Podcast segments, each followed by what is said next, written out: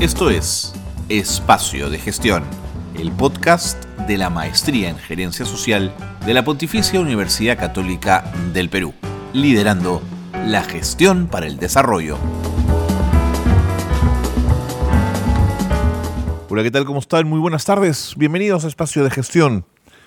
Cumplimos con lo prometido. Luego de terminada la campaña electoral, nos metemos ahora en otros temas y hay uno que ha surgido esta semana que no le podemos quitar el ojo de encima porque tiene que ver con los derechos de las mujeres. Eh, y tiene que ver con la violencia obstétrica, que no es un tema menor. Y del que, por cierto, no muchas mujeres han tenido aproximación al tema. Cuando una mujer acude a un ginecólogo y este la toca, la palpa, ¿sabe una mujer distinguir cuándo es una auscultación médica de cuándo no lo es? O cuando en una posta médica una mujer que está gestando la obligan a determinadas prácticas que no cumplen con las condiciones interculturales, por ejemplo. ¿Sabían ustedes que eso es violencia? O cuando el personal que atiende en salud no es lo suficientemente cálido, sino más bien hace sentir culpable y señala a las mujeres por el hecho de haber tenido una, una sexualidad plena, abierta, placentera, y entonces la señalan y la acusan y usan frases terribles, ¿no? Eh, esto en medio de la inestabilidad que puede generar en muchísimas mujeres determinados momentos De, de la gestación. Hablemos de esto, hablemos de esto y hagámoslo con, con un especialista porque nos va a permitir entender la real dimensión del problema y cómo sí se trata de un tema de violación de derechos. Bienvenidos y bienvenidas, esto es Espacio de Gestión.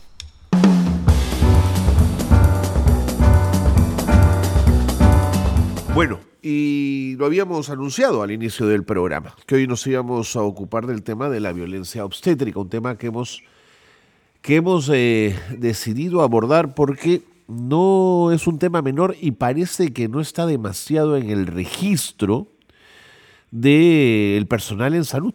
Por eso hemos querido hablar con eh, Pilar Arce, eh, obstetra. Ella es titulada por la Universidad Nacional San Cristóbal de Huamanga. Es egresada de la Maestría en Obstetricia en Salud Reproductiva por la Universidad Nacional Mayor de San Marcos. Es una especialista de PROMSEX, así que creo que ella nos va a poder ayudar a entender un poquito más qué es exactamente de lo que estamos hablando. ¿Cómo te va, Pilar? Bienvenida, qué gusto conversar contigo. Muchas gracias, Carlos, y creo que es importantísimo el tema que vamos a abordar hoy día. Y claro, ¿no? O sea, explique, eh, hablar sobre violencia obstétrica como que de repente se nos hace un ruido, no sabemos qué decir, pero creo que es importante ir aclarando la, el concepto, ¿no? Entonces, yo creo que empecemos en, en decir que la violencia obstétrica, pues, en realidad es uh, un tipo más de violencia, eh, de, de, de violencia de género, ¿no? Por un lado, y por otro lado, no deja de ser una violencia institucional, ¿no? Ahora, digamos, eh, se ha conceptualizado el, el, el, el término de, de, de violencia de obstétrica este, en nuestro país y podemos decir pues que corresponde a todos los actos de violencia, ¿no es cierto?, generados por parte del personal eh, de, de salud, ¿no? Me estoy refiriendo pues a, a médicos, obstetras, enfermeras, este, laboratoristas, ecografistas o cualquier personal de salud que participe básicamente en la atención de la salud sexual y salud reproductiva de las mujeres, ¿no es cierto? Y básicamente este, está relacionado a los procesos reproductivos, ¿no? Entonces ahora, esta violencia obstétrica pues puede, puede expresarse de diferentes maneras, ¿no? Puede ser por un trato totalmente deshumanizado hacia la usuaria, hacia las mujeres, por abuso a, eh, de uso de medicamentos, O, o simplemente por la patologización pues de algunos procesos naturales. Interesante cómo, cómo lo defines, Pilar. Ahora, mirando un poquito hacia atrás, tradicionalmente eh, las mujeres gestantes cuando acudían a sus chequeos ginecológicos y se enfrentaban además a, a médicos hombres, eh, tenían claro, podían notar, se daban cuenta cuando el personal en salud excedía lo que debía tocar, lo que debía palpar, era muy claro o generaba esta duda de, bueno, es el doctor, él sabe lo que hace. Muy bueno, mira, lo que tú, propo- tú, tú, tú comentas. Mira, te, te comento que en realidad justamente la violencia obstétrica, ¿no es cierto?, eh, eh, nace o digamos se trata pues o se funda en este sistema de poder jerárquico que existe, eh, digamos, en, en, en el ámbito de la salud específicamente o en el ámbito sanitario, ¿no es cierto?, entre el personal de salud y el usuario o, o, o la usuaria, ¿no? Entonces, claro, siempre se ha entendido que, claro, el, el, el personal de salud, el médico, la obstetra, es es digamos el es digamos es, es, el, es el es el experto en el tema, claro, y por lo tanto, ¿no es cierto?, él es el que el que va a decidir lo que tiene que ocurrir conmigo, ¿no? Entonces creo que todavía esta, digamos, o sea, la violencia este, obstétrica justamente se funda en estos en estos tipos todavía de, de, de pensamientos, ¿no? Y en que realmente el dueño de la verdad, el que tiene el conocimiento, es el personal de salud, y por lo tanto ahí hay una relación de poder bien perversa, ¿no es cierto?, que es súper, eh, eh, en esta situación es, es justamente en que se puede cometer Totalmente. situaciones de violencia obstétrica. Claro, y esa mujer se enfrentaba, si sentía que no, que no la habían auscultado como correspondía, se, se enfrentaba a la palabra del médico, y era la palabra de ella contra la suya, y probablemente perdía, ¿no? Ajá, uh-huh, ajá, uh-huh, ajá. Uh-huh. Totalmente, ¿no? O sea, en realidad ella, uh, eh, y esta situación obviamente se, se agrava, ¿no es cierto?, cuanto más vulnerable es la mujer, ¿no? O sea, estamos hablando de algunas características propias de la mujer, como por ejemplo, es una mujer sin educación, es una mujer rural, claro, claro. Una mujer que no habla el idioma, te, te imaginas, o sea, la, la situación de vulnerabilidad de esta mujer, incluso hasta sentimiento de de, sentir, de, de tener culpa, sí, señora, ¿no?, porque realmente no habla sí, el idioma del doctor, ¿no? Claro. Ahora, entonces, y, y tú me corregirás si me equivoco, Pilar, eh, con el tiempo en la consulta la presencia de una enfermera o de un personal técnico femenino principalmente eh, está pensado en estos términos, un poco vigilar y evitar. Claro, es en realidad también es el tema de cómo la mujer se siente eh, Uh, se siente cómoda, se siente segura frente a, digamos, a un tratamiento, frente a una atención médica, ¿no? Entonces creo que ahí también, por eso que es tan importante el hecho de que la mujer pueda decidir con quién se quiere atender, claro, ¿no? O sea, con quién, porque también hay mujeres que no no no, no se hacen problemas y, y tienen a un ginecólogo como médico de como médico que las atiende este, en el cotidiano, ¿no? Entonces creo que aquí partimos, ¿no es cierto?, de cómo la mujer se siente cómoda, ¿no es cierto?, en el momento de la atención, y que ella pueda elegir con quién se quiere atender. Correcto. Eh... ¿En qué momento, dirías tú, en qué época comienzan a saltar los primeros casos donde las mujeres un poquito más empoderadas comienzan a denunciar estos hechos y a hacer evidente que estos maltratos existen? Mira, en realidad justamente cuando ya empezamos a hablar, por ejemplo, de la calidad de la atención asistencial, claro, ¿no? Cuando ya hablamos que las mujeres, eh, ya las mujeres empiezan a hablar de, de derechos humanos, de derechos sexuales y de derechos reproductivos, ¿no? Entonces creo que ahí se empiezan, las mujeres mismas nos empezamos a dar cuenta que hay situaciones donde no es, no, no, no está, no está bien, ahí está faltando algo, o está, se está vulnerando nuestros derechos, como decimos, ¿no? Entonces creo que este, o, o el hecho que las mujeres empiezan a ser mucho más instruidas, donde empezamos a, ten, a tener también una mirada diferente, porque ya estamos hablando con o, o de, del enfoque de género, estamos hablando del enfoque de derechos humanos, de la interculturalidad. Entonces creo que esos también son aspectos que ayudan a las mujeres a tener mucho más claridad con respecto a, a, a lo que están recibiendo, y también a, hacer, a tener una mirada mucho más crítica también, ¿no? Interesante. Y dime, en la formación obstétrica, donde presumo, corrígeme si me equivoco, la mayoría uh-huh. de personal eh, o de personas que estudian o que se aproximan a la obstetricia son mujeres, eh, uh-huh. ¿se, ¿se trabaja este enfoque? ¿Se habla de estos temas? Eh, mira, primero que la, eh, eh, inicialmente hace muchos años la, la carrera de obstetricia era realmente una carrera netamente de mujeres. No es cierto. Pero si te da, nos damos cuenta ahora, en realidad hay hay muchas universidades donde casi tienen el cincuenta por ciento, cincuenta por ciento. Ah, mira. Ya no es necesariamente una carrera netamente de, de, de las mujeres, ¿no? Ahora, sí, pues lo que tú tienes, eh, eh, eh, tú, tú nos comentas y dices, ¿qué podemos hacer para, para que no exista la, la violencia obstétrica? Y probablemente eh, en una de sus causas está justamente el hecho de que en la formación que tiene el personal de salud este, no están ciertos aspectos contemplados, ¿no? Como por decir este, las habilidades, este, eh, eh, la, la, las habilidades este, emocionales o, eh, o sociales, en que, por ejemplo, sea tan empática la, el profesional de la salud, o que el personal de salud haya sido entrenado, haya sido capacitado en los enfoques, ¿no? Que te estoy hablando del enfoque de género, claro, el enfoque de derechos humanos, claro, el enfoque claro. intercultural, ¿no? Entonces creo que en realidad todavía son, eh, eh, digamos, es, son, digamos, pendientes, ¿no es cierto?, que desde la academia y también desde el, los procesos formativos en, en los espacios asistenciales se tiene que contemplar, ¿no? Pilar, me tengo que ir a la pausa, tengo que ir con las noticias de Gerencia Social. Por favor, no te vayas, que quiero seguir conversando un poquito más de estos temas contigo. Quédate con nosotros.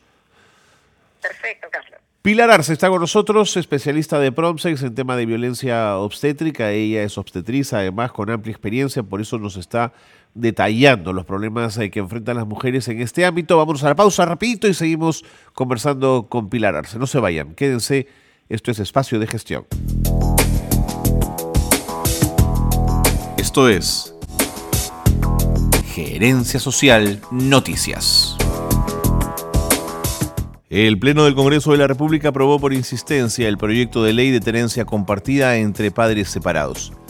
Esta norma obtuvo sesenta y ocho votos a favor, veintiocho en contra y dieciocho abstenciones.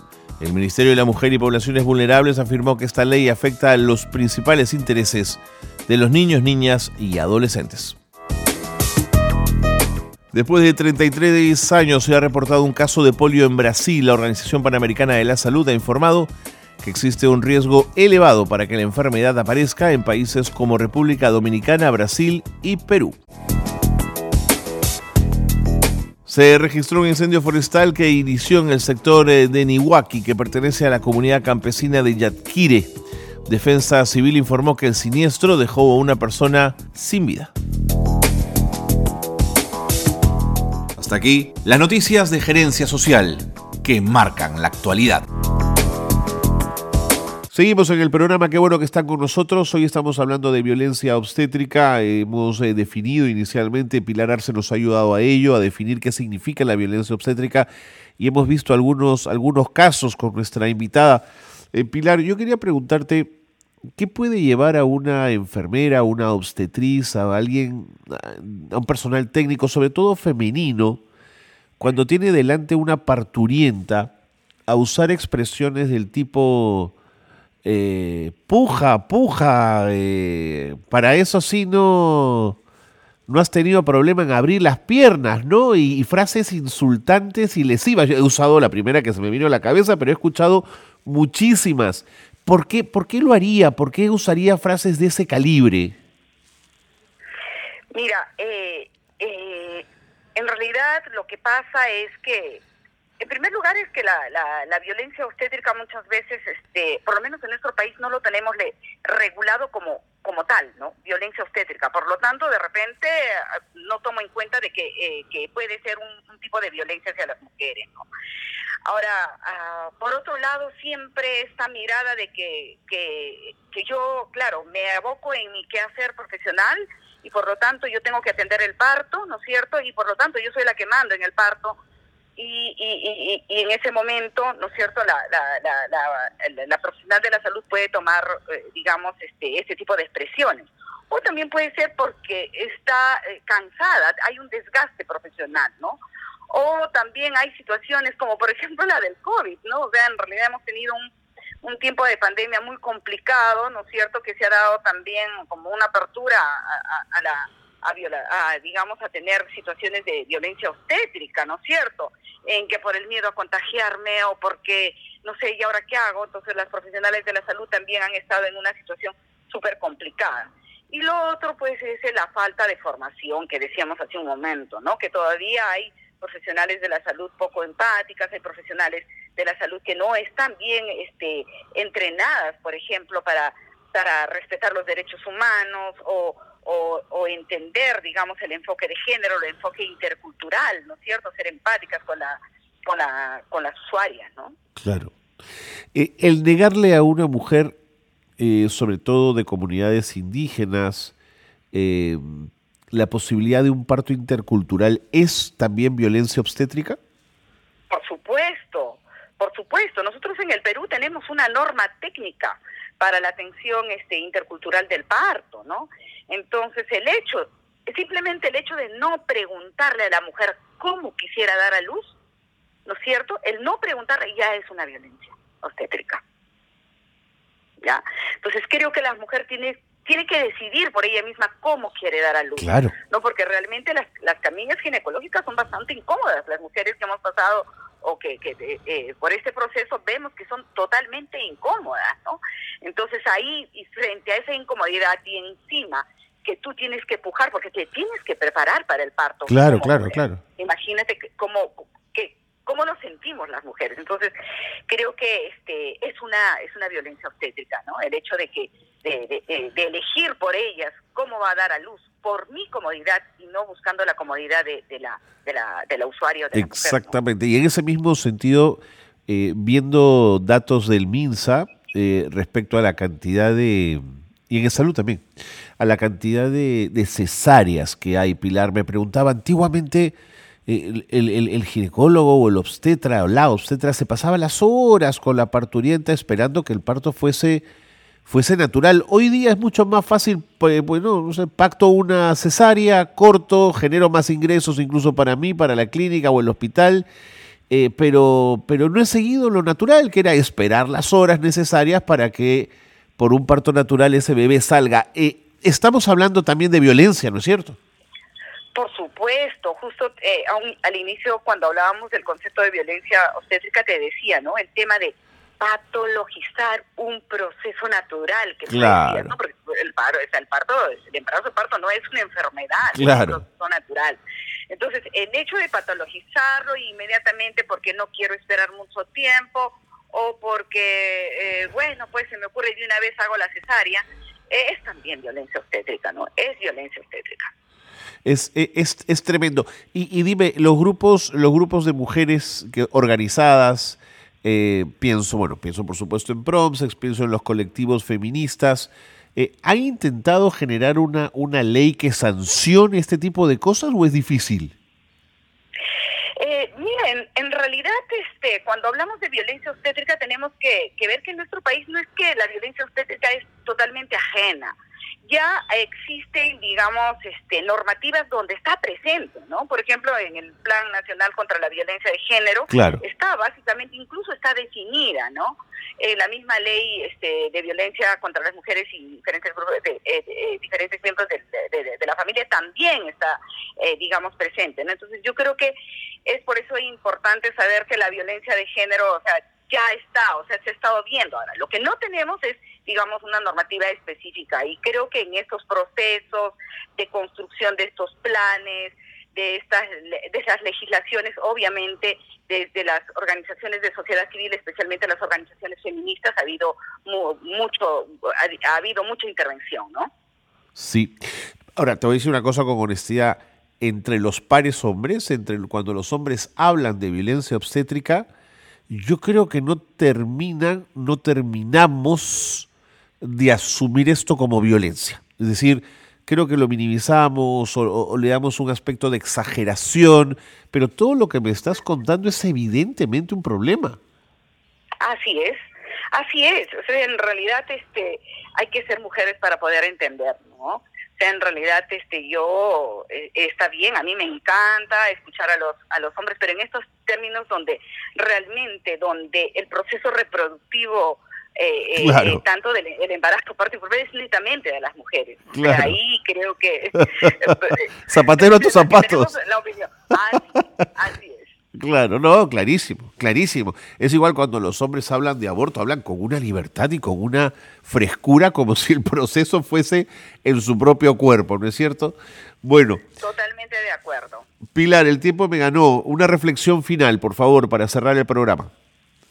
Nada, o sea, yo creo que algo que también tenemos que, que, que motivar y propiciar pues son programas, ¿no es cierto?, o de, de capacitación para las mujeres, ¿no es cierto?, para que les puedan ayudar a tomar sus propias decisiones. Entonces yo creo que eso hay que eh, estimularlo, hay que propiciarlo desde los es- propios espacios de establecimientos de salud, desde la sí, comunidad, etcétera, sí. ¿no? Eso es lo que está faltando.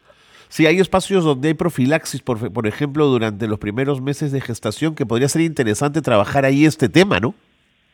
Por supuesto, excelente. O sea, hay que ir conversando con las mujeres. Ellas también tienen toda esta capacidad, tienen que ir viendo cómo de cómo poder eh, eh, eh, eh, identificar estos procesos, estas situaciones de violencia. Y hay que denunciarlo, porque creo que es la única forma. Visibilizar, visibilizar, esto va a ayudar realmente a erradicar este tipo de violencia. Clarísimo. Pilar Arce, muchísimas gracias. Ha sido un gusto conversar contigo. Gracias a PROMSEX siempre por su preocupación en estos temas. Un gran abrazo. Muchísimas gracias, Carlos.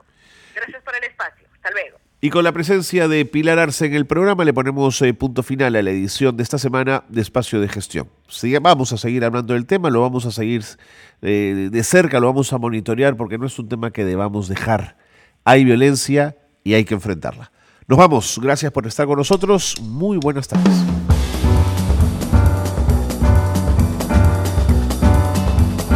Hasta aquí una nueva edición de Espacio de Gestión, la gerencia social liderando la gestión para el desarrollo.